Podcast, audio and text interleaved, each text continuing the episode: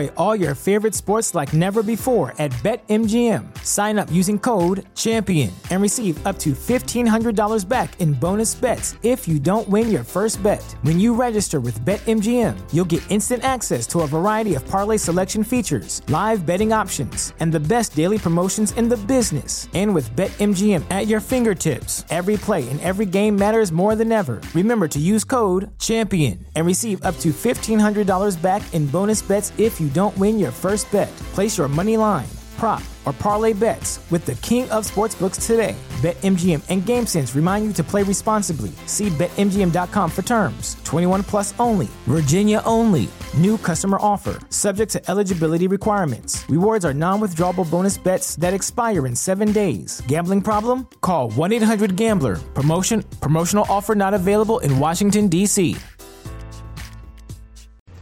All right, let's try that again. We'll see if we can uh, just. Uh... So we're gonna review the the documentary, The Source Family, which uh, we just watched on Prime uh, for your first time, but for my second, I watched it during when it first came out during early pandemic. Go for it. Well, I, what I noticed because it started, although it said a few things about his earlier life, it was very brief, and it started with the opening of this restaurant, um, I think Sunset Boulevard in LA. And it was interesting to note as an astrologer that he has his sun in Cancer, uh, July 4th birth date. So he's a man. Um, cancer rules nurturing and caring, a lot of the maternal qualities which men can embody beautifully uh, because they they have no problem when it's a man with a cancer sun showing their feelings. So he's got the the experience to be able to start a restaurant, um, and he's doing what a cancer person does, which is to feed people, to nurture them, and he can do the big picture part, which is to put it together in in terms of a restaurant rather than just around the kitchen table. Um, and he also, within that, wants each individual person, like a member of a family, to feel recognized, loved, and seen. And they that was illustrated very clearly throughout all of this, and and nicely documented that that he would hug people and is very tactile. Um, and certainly in the early days, it seemed fairly innocent that he just wanted to be affectionate and let people know that he was um, an authority figure, certainly, but a nurturing and a caring and uh, completely committed to each individual's unique spark kind of parent figure. And that was beautifully shown in the, the early stages of this. So, as an astrologer, I found that quite fascinating. And of course, I remember those times because that was my uh, my time of uh, being in my late teens, early 20s. So if I had been inclined in that way, I can certainly see why people were drawn to it. They people who came out of the 1950s structured, controlled um, emotions completely subjected to being suppressed and relationships that were completely stereotyped. You know, the man went to work, the woman stayed home, and they didn't share feelings or thoughts or anything. And so that that generation, when it came to late teens, early twenties, what it wanted more than anything was a family that had connection. So it was like fatherless generation. Well, fatherless and, and motherless too, in that the mothers, although they were there in the home, their their role was extremely rigid. They weren't allowed to move outside of their role. So women in the 50s who were not actually well suited to having children could be pretty difficult people to live with. They're unhappy. They could be completely miserable and they could be even worse than that. They could be abusive because they don't want to be at home with kids. They had no choice. The birth control virtually non-existent, and uh, they didn't have any ability to go and earn a living. So they had to marry, they had to get someone who could support them, and then they had to keep him. So they had to play a role to make sure that the man didn't wander away. So the kids growing up in that environment, the father away working and not expressing any emotion or being involved with the kids, the mother at home, but perhaps not wanting to be there. Some certainly didn't um, want to go to work, but some of them very much would have preferred a different life as an educated person or as a person earning, especially earning their own money. Um, so that generation coming out of that, they wanted to have freedom. They wanted to have the ability to do whatever it is they wanted to to do. They wanted to find their creative spark, and they wanted to have relationships where people were honest, you know, in your face, completely affectionate, caring, but telling you the truth. Like people from that generation were starved for the truth, were starved for a sense of connection. So Jim Baker came along and he created um, a family, a family dynamic where people were told they were loved, they were wanted, they were special, and he created a place where you fed people and everyone lived together in close quarters, so there'd be a lot of affection and touching and um, just a feeling Love. that you are you are loved, you ca- you are cared for, and and also the encouragement to follow your creative spark. At least in in the earlier stages, I don't know what extent that would be encouraged if your creative spark wanted to take you elsewhere. So that I think wasn't really addressed much in the documentary. That if people wanted to leave, were they encouraged to just follow their heart if that's what they wanted, or if pressure was brought to keep them there? Uh, that was something that really wasn't addressed, and that would have been interesting to have some insight into that. Yeah, like when the like when the dad wasn't allowed to give his son antibiotics because they were anti-medicine and they were shining light on the kid to try and cure him, and so he left. But it's unclear if he even brought his son with him. Um, Yes, if the if the mother was in the family, then very very likely he wouldn't have, because it certainly wouldn't have been part of his. yeah, they Background that the don't men tell take you the what children. happens to the kid. Yeah, I'm sure the kid was okay, or they would have said something. They wouldn't have highlighted a child and then not said if the child had come to harm. Mm. But the child was lucky in that case and and didn't lose its hearing. So Yeah. yes, So Jim Baker in '69, he had been fought in the Second World War. Then he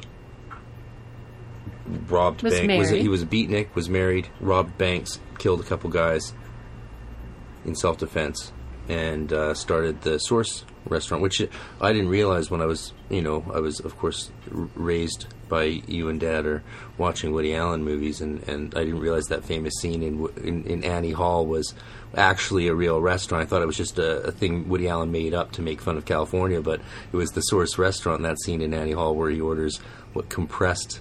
Yeast, compressed yeast. I'll have Yes. an order of compressed Mashed yeast, yeast. mashed yeast. Um, so, so Jim Baker reinvents himself as Father Yod, Father Ye- or Yahweh, and uh, and gives everyone magical names uh, with their last names all being the uh, their last names as the Aquarian. Their middle names is the. Most of them changed it legally, it seems. And uh, the, the, a lot of these people are still around. But Jim Baker himself, Father Yod, lasted basically from '69 till what '78 when he went hang gliding and. And that was that. was it seventy? 78. So that he no, was I around for it eight was years in total. seventy-five. And then he died, and then they disbanded over two years. They were around for eight, check. eight years, yeah. check that. But yes, 75 is a, a year when things started to become again more conservative because the pendulum always swings. So one of the things that was going on astrologically was that Uranus was going through. Let me find that. Um, going through Libra, I believe, causing upheaval in people's um, perception of relationships, and that that certainly was a big factor in that time because it went from uh, you had to be a virgin, and uh, and you had to find a husband for women, and men you had to marry a virgin, and you had to marry and raise a family and get a job whether you liked it or not, and that was very much seen in Uranus in Libra, which Libra is the seventh house of marriage, and Uranus comes along, and that planet just turns everything upside down and sideways. It just brings chaos in its wake, and that chaos is usually ultimately in many ways for the best because it gets rid of anything that is calcified, anything that has become rigid, and in a sense, once things become too rigid, then they become fragile and can break. So, it sometimes things the status quo needs to break, and something new needs to come in. So, that is what happened during that phase. As soon as birth control became something that women could easily uh, get, the, well, more easily get access to, once there was the pill, then all of a sudden very quickly, women were wanting to have sex and no longer had to marry because they were pregnant. And there was a lot of, with the uh, bra burning and all the rest of women wanting to get out there and have a job, have a career, no longer having to be dependent on men, men no longer having to take on the responsibility of a family and a nine to five job. And you see that uh, exemplified in those people. I mean, they certainly went for a certain amount of regimentation um, with the same, wearing the same drapey clothes, but partly that too would really play into the whole we're part of a family, we are identifiable and recognizable as a group that is committed to each other and that kind of like a badge that they would have this this wear the same type of clothes and that they were free and flowing yeah, and the uniformity of their dress to me doesn't suggest Aquarianism as I'm familiar with it. Would you say that that their the family overall represent more of an Aquarian energy or a Piscean one?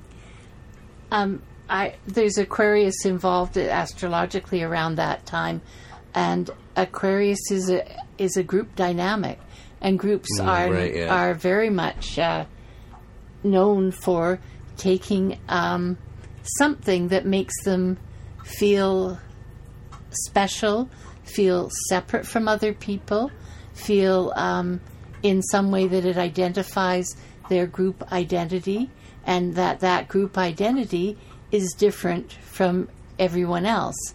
So the clothes, very much, I mean, they were not very different from a lot of the other clothes that were being worn at the time. I remember having a tie dye, you know, full length dress that I wore all the time, and it was mm-hmm. out of India, and it was flowing and beautiful, and and I loved wearing it. And they had the same clothes because they had a group identity, and they were comfortable in it because it was you could look at each other and say, "Yes, this is my brother. This is my sister. This is my lover. This is my friend."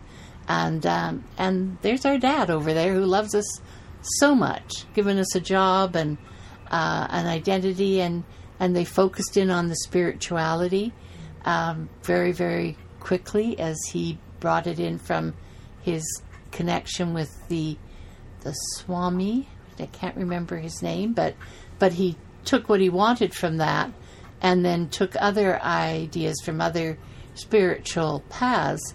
Um, but the emphasis being on the spirituality of it, Yogi Bhajan. yeah, not just on using it to control people, but using it. Uh, his intention obviously was to help people become more who they should be, more of their own creative inner light, and uh, more conscious, and clearly adopted that part of uh, the evolutionary part, the reincarnation, the you're going to expand your consciousness um, aspect that came out of the East is not part of the uh, that current Christian tradition. Certainly part of the mystical Christian tradition, but not part of the uh, church on every corner tradition that most of us in the 50s grew up with.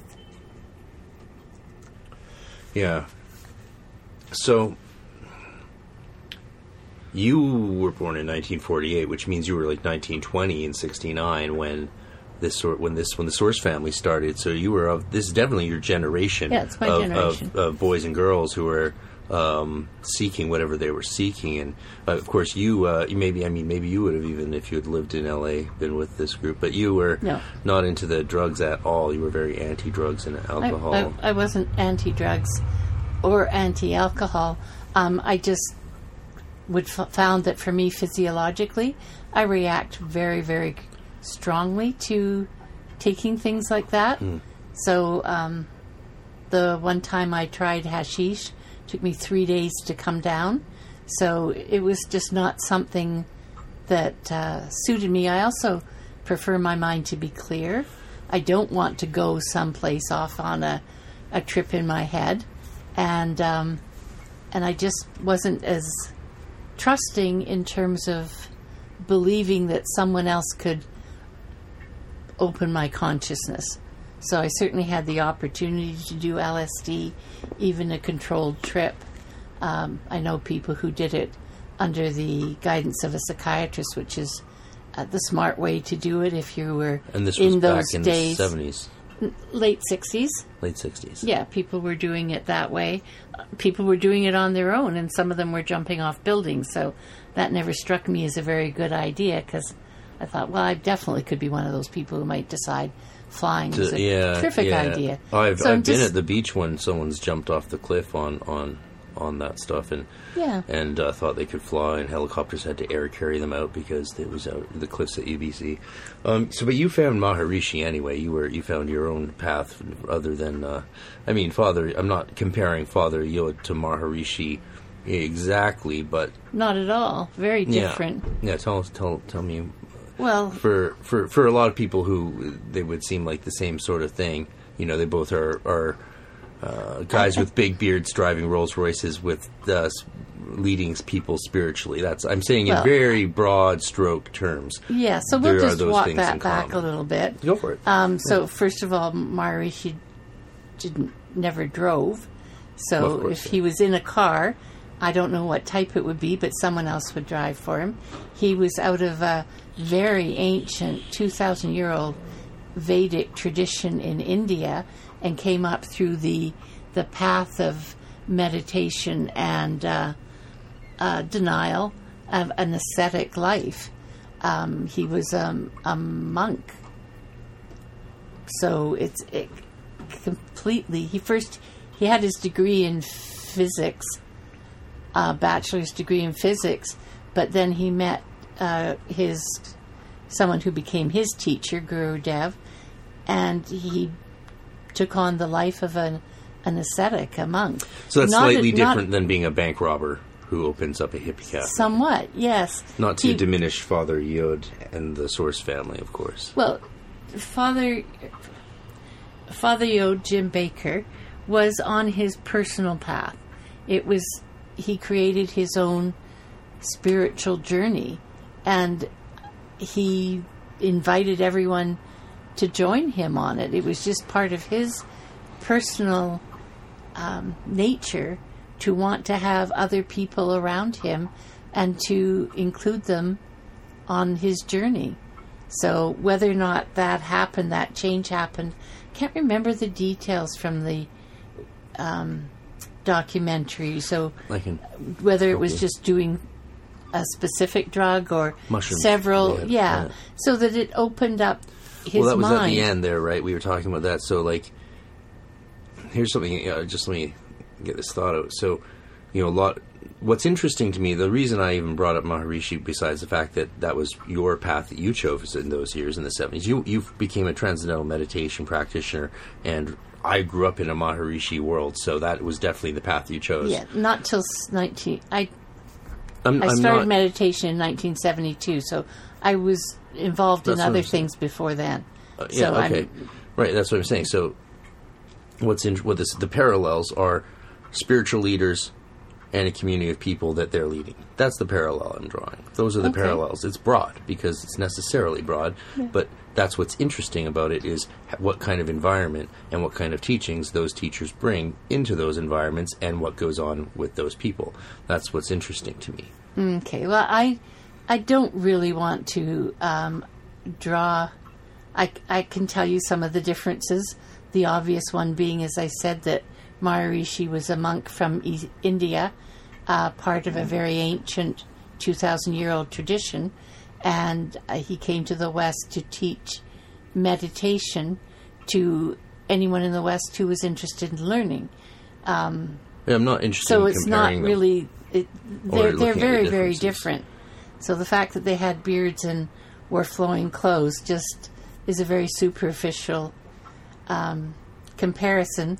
And I think what was very interesting about Jim Baker is that you have a very strong personality, and it the who is on his own spiritual journey, which he did in a way that included about 140 other people uh, at least, because people came and went uh, on that journey with him. It's a very interesting organic scenario where everybody joined together and and wanted to create something spiritual and true for themselves. Yeah, what I found interesting was, you know, unlike uh, so, you know, it, with with Maharishi and a lot of spiritual gurus and teachers, you have them leading people and pointing them towards a practice and God, right? This is a here's a practice. This will connect you with God. Like pray to God. If you meditate, you connect with God. Whereas Jim Baker was God. He was God. He was directing people not to something beyond him so much, but to himself for most of the Source family. And certainly that's what the impression I got from the documentary. But then he had a big change when when they're in Hawaii, they did that ritual with eat a big bowl of mushrooms each, and he told them, "I'm not God," and they all freaked out. They some of them left and and renounced him, which is probably what you should do when someone tells you they're not God. that's sort of what they're telling you to do is renounce them. Um, so he, and he said, and he, it, but that's so that's interesting because like you were saying, he brought them on his journey. First, he was God; they worshipped him as God, and then he realized, fundamentally, through plant medicines, that he wasn't. He had a, he had a, he had his own revelation on on on the psilocybin, and uh, told his fellow followers that he wasn't God and he was just a man, and they freaked out, and uh, and then he prepared his himself for death because he was predicting his own death, saying, "I'm ready to go, and you all have to go on your way." Yes, that's uh, that's an interesting synopsis of what happened for sure. Uh, again, the difference with Maharishi was that he was, although a monk himself, he wasn't preaching anything to do with his religion. He wanted to offer uh, meditation as a technique to Westerners because he didn't perceive that they had anything or that he perceived that they would benefit from a technique twice a day just to relieve stress. It was absolutely not focused on preaching anything about reaching God. Um, people who be? people who um, wanted to become teachers of TM and delved more into the roots of the practice, I think those people had more of a spiritual bias and an interest. Um, but people around the world who were doing TM um, did it as marketed predominantly as a way to reduce stress, and a lot of scientific research was done. Um, some of it at Harvard, very good studies. Enjoy all your favorite sports like never before at BetMGM. Sign up using code CHAMPION and receive up to $1,500 back in bonus bets if you don't win your first bet. When you register with BetMGM, you'll get instant access to a variety of parlay selection features, live betting options, and the best daily promotions in the business. And with BetMGM at your fingertips, every play and every game matters more than ever. Remember to use code CHAMPION and receive up to $1,500 back in bonus bets if you don't win your first bet. Place your money line, prop, or parlay bets with the king of sportsbooks today. BetMGM and GameSense remind you to play responsibly. See BetMGM.com for terms. 21 plus only, Virginia only. New customer offer, subject to eligibility requirements. Rewards are non withdrawable bonus bets that expire in seven days. Gambling problem? Call 1 800 Gambler. Promotion, promotional offer not available in Washington, D.C. Just, just simply showed that physiologically the practice of medica- meditation using a mantra would uh, enhance your physiological health, reduce blood sugar, blood blood pressure, uh, and other physiological values would become healthier. So it was a very, very different. I mean, they're just not people I would uh, compare as being similar in in any way except the most superficial. The Maharishi was not building a family or. Yeah, I wasn't. You know, I didn't compare them, right? I don't know what you mean by that. I, I what? Oh, it just seems a little that you're thinking I was comparing them, but I wasn't. I'm not comparing okay, them at all. well, I don't know why you mentioned. Well, I don't know. I was talking about your spiritual, your your you being the same age as the people who joined that family, but you joined. You know, you went with Maharishi. You didn't join a group like that. You joined a different group. I wasn't saying reading into it at all. I'm just Yeah, highlighting. Except that their group time started to break up around the time. yeah, time. that's, that's what I want to talk about. Is the documentary and what happened in that and Yeah, that sort of thing. I don't want to talk about TM or anything or Maharishi Yeah, at so- all. I agree. I don't think it's comparable. It's Not at all. Not at all. The only thing, spirituality is a factor in any meditative practice if you wish to focus on it, but it can be just used as a, a way to relax and become more open and um, more effective in your life. And in the beginning, with the Source family, he, Jim Taylor was portraying himself as their father, as a parent figure, providing them with a family environment. Um, and then later he became, well, getting rather fond of himself and decided he was God. But and I got the impression that he was sincere about it. So whatever his his experiences through the spiritual practices of breathing and um, movement and drugs that he was using, I think he really sincerely. It sounds like he sincerely came to that place where he saw himself as God. And now, a word from our sponsors. While we cannot control whether any ads get put in the spots allocated, we thank you for listening to those that do since they help keep this project alive. You can also get ad free content and bonus content and videos and a private webpage by subscribing exclusively to magicwithoutfears.com for only a couple dollars a week, or $6 a month, or 50 for the year. It helps a lot, plus, you get emails about other exclusive things. Thank you very much. whether he actually thought, well, I'm a part of God, so that makes me God, or how he conceptualized it. He did go to that place where he started calling himself God, which gets a yeah, little and he dicey. was assigning women to men, telling Yeah. women you can't be with the guy you're with anymore. You have to be with Mercury over here, yeah, so that which is gets a little, uh, dicey. That's very Jehovah. he went he went from being a nurturing father figure um, with a loving family uh, to getting sort of delusions of grandeur, uh, godure, and then controlling people's lives, and then into a very disturbing range where he was basically just wanted to have sex with a lot of young women, and that was a very negative stage of that development. But then he did come out of it at the end, and he did recognize that he wasn't the God. You know, he might be a part of God, but he wasn't the God. He's a man, he's a person. And he really did go on quite a full journey, and a lot of people came along with him. And it's interesting that those people were really attracted to his journey and being a part of it with him. Uh, it's a fascinating study of that whole dynamic. It's like they, they became all cells within one life form almost.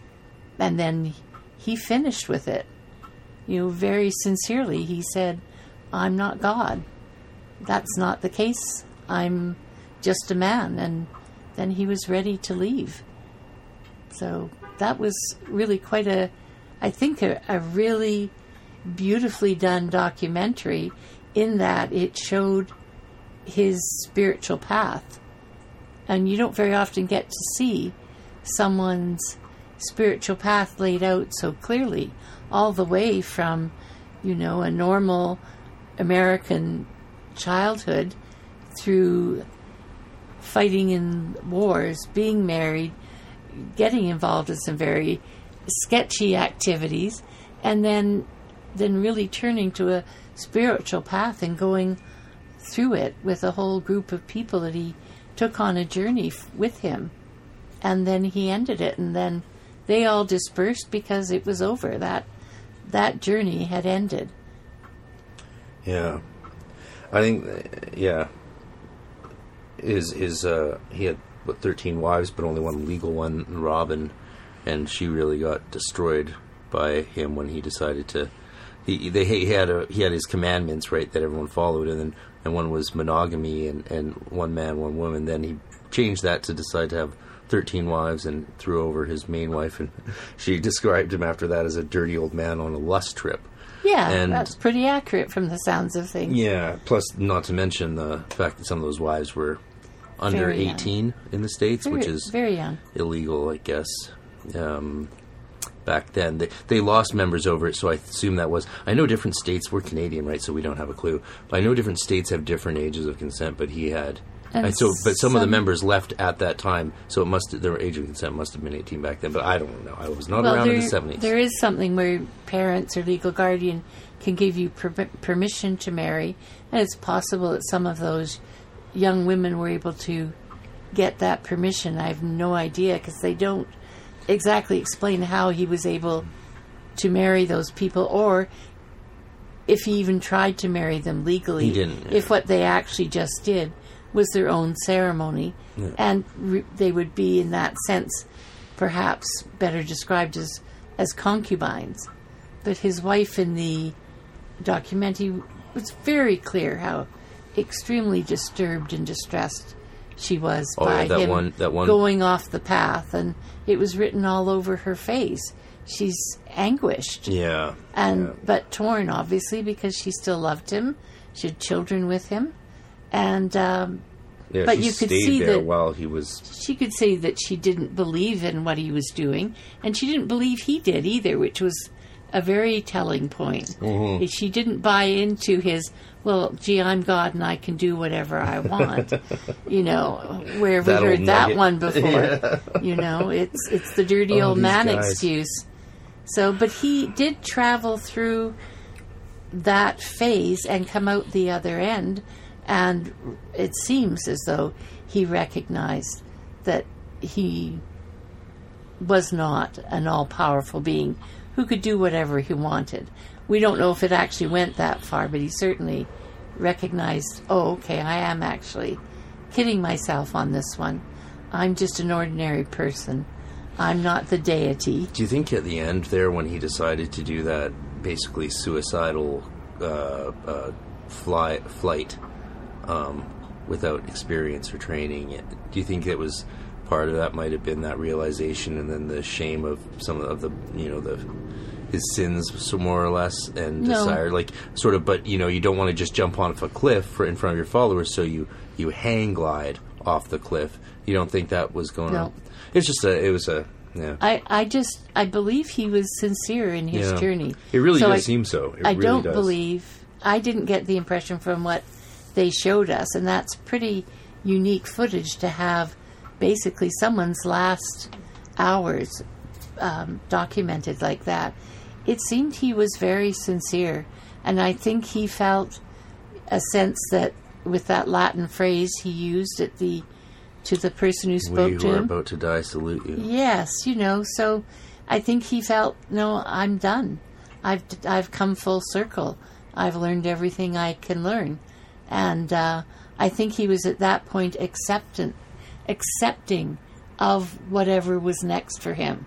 But he had a feeling, obviously, that he was just finished. And in human terms, we often think of being finished as being mortal death. Doesn't have to mean that, but we do tend to feel, okay, I'm done, I'm ready to go. And certainly for someone with spiritual um, beliefs, the idea that his spirit was now ready to leave the body, because this particular adventure had run its course. And the documentary showed that, I think, quite beautifully and in a very um, intimate and touching way. Yeah, so as we know, our friend Edward has had a lot of these people on his podcast, including Isis, who I think put this together. Plus, he was in a Hollywood office dealing with permits or something mm-hmm. when she was doing it. Mm-hmm. And then, so other Aquarians were calling in trying to ask him if he knew about it because they wanted to stop it. And he's like, I don't remember the story. I think he told me about it on a podcast, but maybe not. We'll have to talk to him about it next time. Mm-hmm. But I'm really excited to talk to Zarathustra Aquarian uh, on the That's podcast and find exciting. out because I'm curious about the conflict around the documentary. What is what I know they, they they glossed over the ceremonial magic stuff in a way that is very suspicious. Plus the really absurd imageries and video footage they put while discussing that and saying that they were practicing Golden Dawn sex magic techniques. Like that's not true. That's a lie.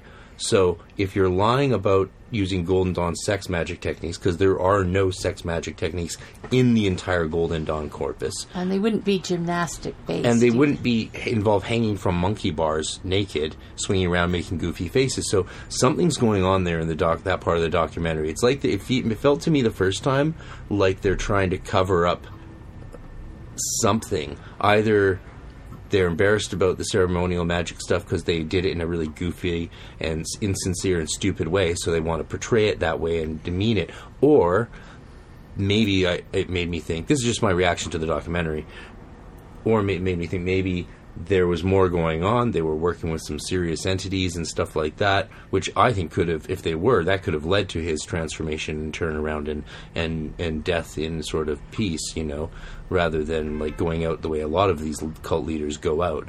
And so I'm curious if that if they were covering up more serious magical stuff or connections, or they just don't say anything at all. They the only thing they do say isn't is in no way possibly accurate. And so that's really, of course, you know, running an occult podcast. I want to know more. like what's what happened there? Well, I think what what it what they portrayed was, as you say, they glossed over. Uh, they said certain things were being explored, and then glossed over it and portrayed it with certain very goofy images that didn't match with the words.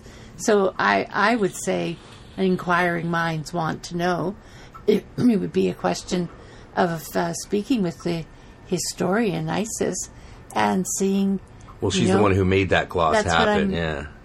speaking Right. with ISIS and uh, seeing off the record at first if there was a reason why Yeah. she didn't reveal more of that information because she has all the archives and she was there.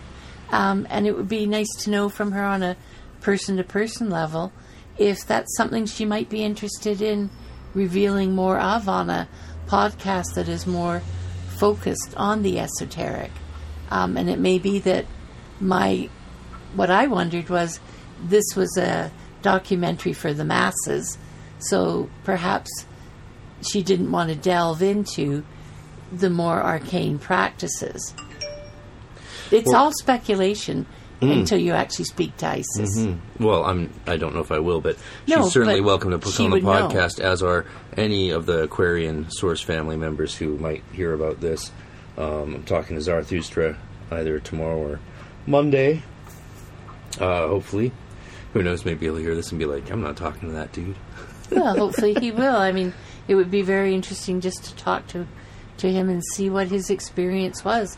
This is one woman's experience, and and she had the good fortune, t- and as did viewers, to have all this documentation.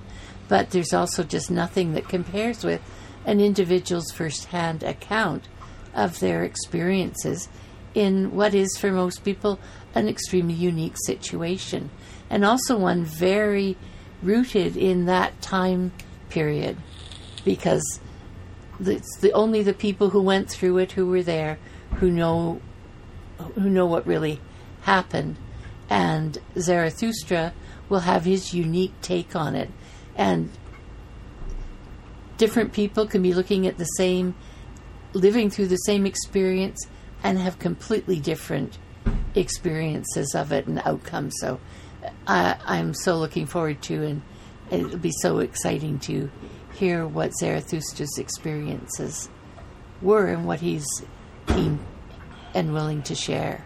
Yeah, well, that's one of the, actually what interests me the most about the Source family is that given how young a lot of them were teenagers when they joined, and this is just in the seventies.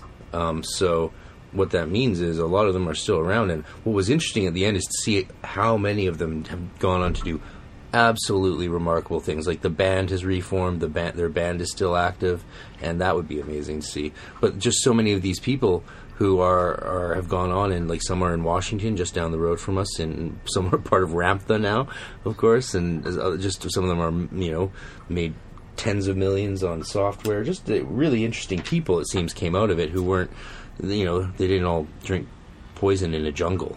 You know, No, That's- it didn't have It's a uh, very different of story. really tragic outcome from someone who, the Jim Jones scenario you're referring to, who really became a megalomaniac, and uh, people became sheeps, gave up their will, and I think Jim Baker and I'm, I can't say his other names properly. Yod. So he wanted to, im ultimately, and his most sincere wish appeared to be, to empower people to be who they are and to live in a positive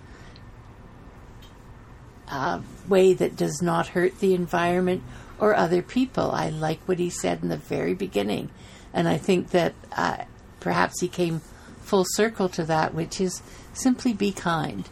Be kind to yourself, be kind to others, be kind to the earth. And some of the people at the end of the documentary, they showed how they were living their lives in a way that they hoped would be kind to themselves, others, and the earth. Yeah, that's what's actually also really interesting. Is a lot of the followers, they, a, lot of the times in these cults, you know, people go and then they're like, "Oh, I can't believe I was a part of anything like that." They reject everything. So I see this tons in, in, in the Golden Dawn and, and groups like that, where it's like like a lot of the magicians and adepts that came out of Temple Tahuti, like you can't bring up magic or spirituality even or religion at all without them breaking down so much mentally that they have to go into a mental institute.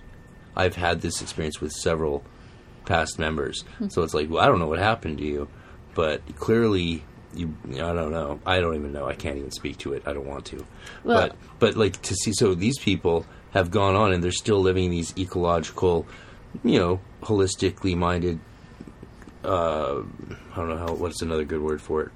I think holistic is a good word. You know, they're wanting to build sustainable environments that don't damage the earth. And I think that one of the big differences if you come out of a an order, an organization with certain practices is not the same as the people who came out of an experience where they felt they were part of a family and they have taken on those values of loving and sharing and caring. Um, different different root and different root problems.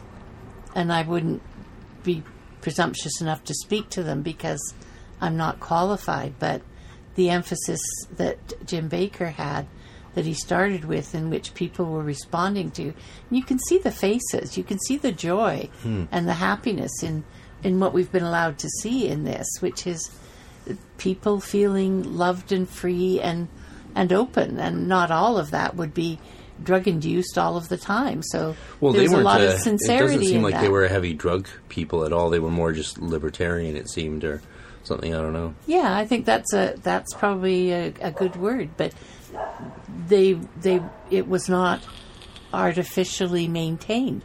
Right, Clearly, yeah. they were they were sincerely feeling a sense of being loved, and in the end, it didn't seem like he ever betrayed that. Yeah. He didn't turn on them, and um, although there was that, He didn't betray them as a group, but he betrayed the, some of them as individuals. Absolutely, and he betrayed young women by wanting to have sex with them and marry them. That was absolutely a very serious betrayal. Um, but nice it- word the for what that is. overarching um, umbrella of it was still that you know he wanted to be a loving person.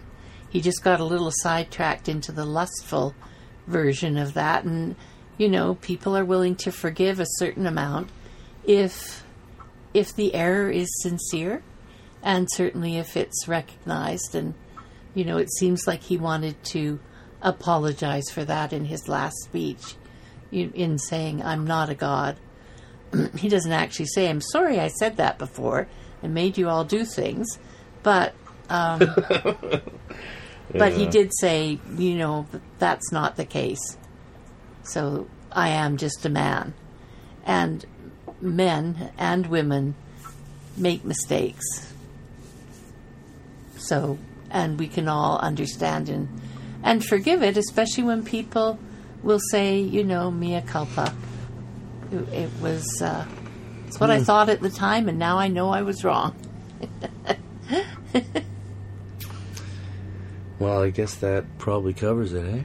I think it does. It was a fascinating documentary, and a really amazing slice of that time. I told you it wasn't what you were expecting it was going to be. Uh huh. Yeah, am I? right- Was I right?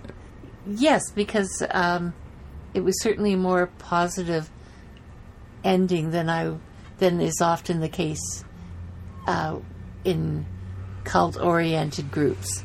Yeah. So this was basically benign and quite positive.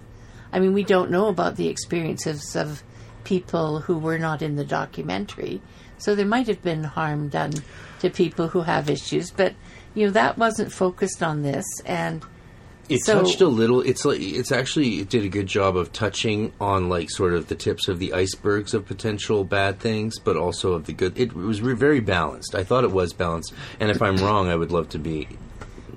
Yeah, I mean, we'll find out with some interviews. the the lady who pre- presented this ISIS, she was their archivist, so she has a, a sense of responsibility and commitment to present it in a way that I think she feels is honest, but is also positive. I do think she has that desire to present it in a way that explains it in a positive way. I agree, which is what makes it even more interesting that we know from Edward that while she was in the process of getting uh, doing that because he was in the uh, Hollywood offices or LA film offices, that there was these that many Aquarians were trying to stop her, and I'm curious, like why? What was she? What was her agenda? That was that they were trying to stop because I can't see it in the documentary. Maybe Well- that's the point. the point is too that if they were trying to stop her before she did the documentary, they didn't yet know how it was going to turn out. So what would be of equal interest then would be how do they feel? How do these former members feel now that the oh, documentary documentary's out there and Yeah. it's available to, to them to see? And they could do their own documentary too. Oh, for sure. There's These lots days, of- it's very easy to do. Yeah, or they could go on podcasts and just give their point of view because everyone's going to have had a very different experience. Yeah, the Esoteric Nerd podcast. Check it out, people. For my buddy Edward, very own Fred of BT's many interviews with Isis the Aquarian, Zarathustra the Aquarian, Djin the Aquarian, Waterfall the Aquarian, I think. Anyway, you guys can go check it out and uh, stay tuned for very exciting stuff coming up. I've just a crazy slew of interviews coming up. That's just going to be. I'm working hard at prep. Let's put it that way. Okay, so yeah, have a great weekend. Want to say bye, mom? Bye, everyone. Bye bye. Diving deep into the practices and reality tunnels of the esoteric and the occult, check out Praxis Behind the Obscure podcast, where I interview practicing occultists, do book reviews, and much more.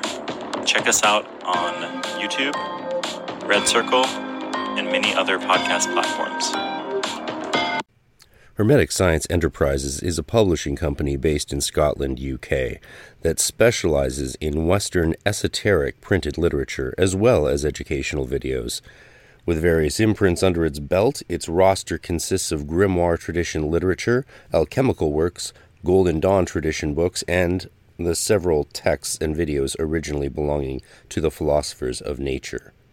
Besides its downloadable videos and standard hardcover edition books, Hermetic Science Enterprises also produces beautiful and precious limited fine edition books that are true pieces of art. For more information to order any of its products, please visit www.hermeticscienceenterprises.co.uk. That's hermeticscienceenterprises.co.uk. And as a lot of you know, I've uh, talked with the publisher Lenny on the podcast before, including a six hour epic uh, extended version on the Patreon, and uh, seen the fine edition of his new grimoire of Scot's Discovery of Witchcraft, which is only available for purchase up to 50 limited copies uh, till the end of May, I believe. So check it out now hermeticscienceenterprises.co.uk.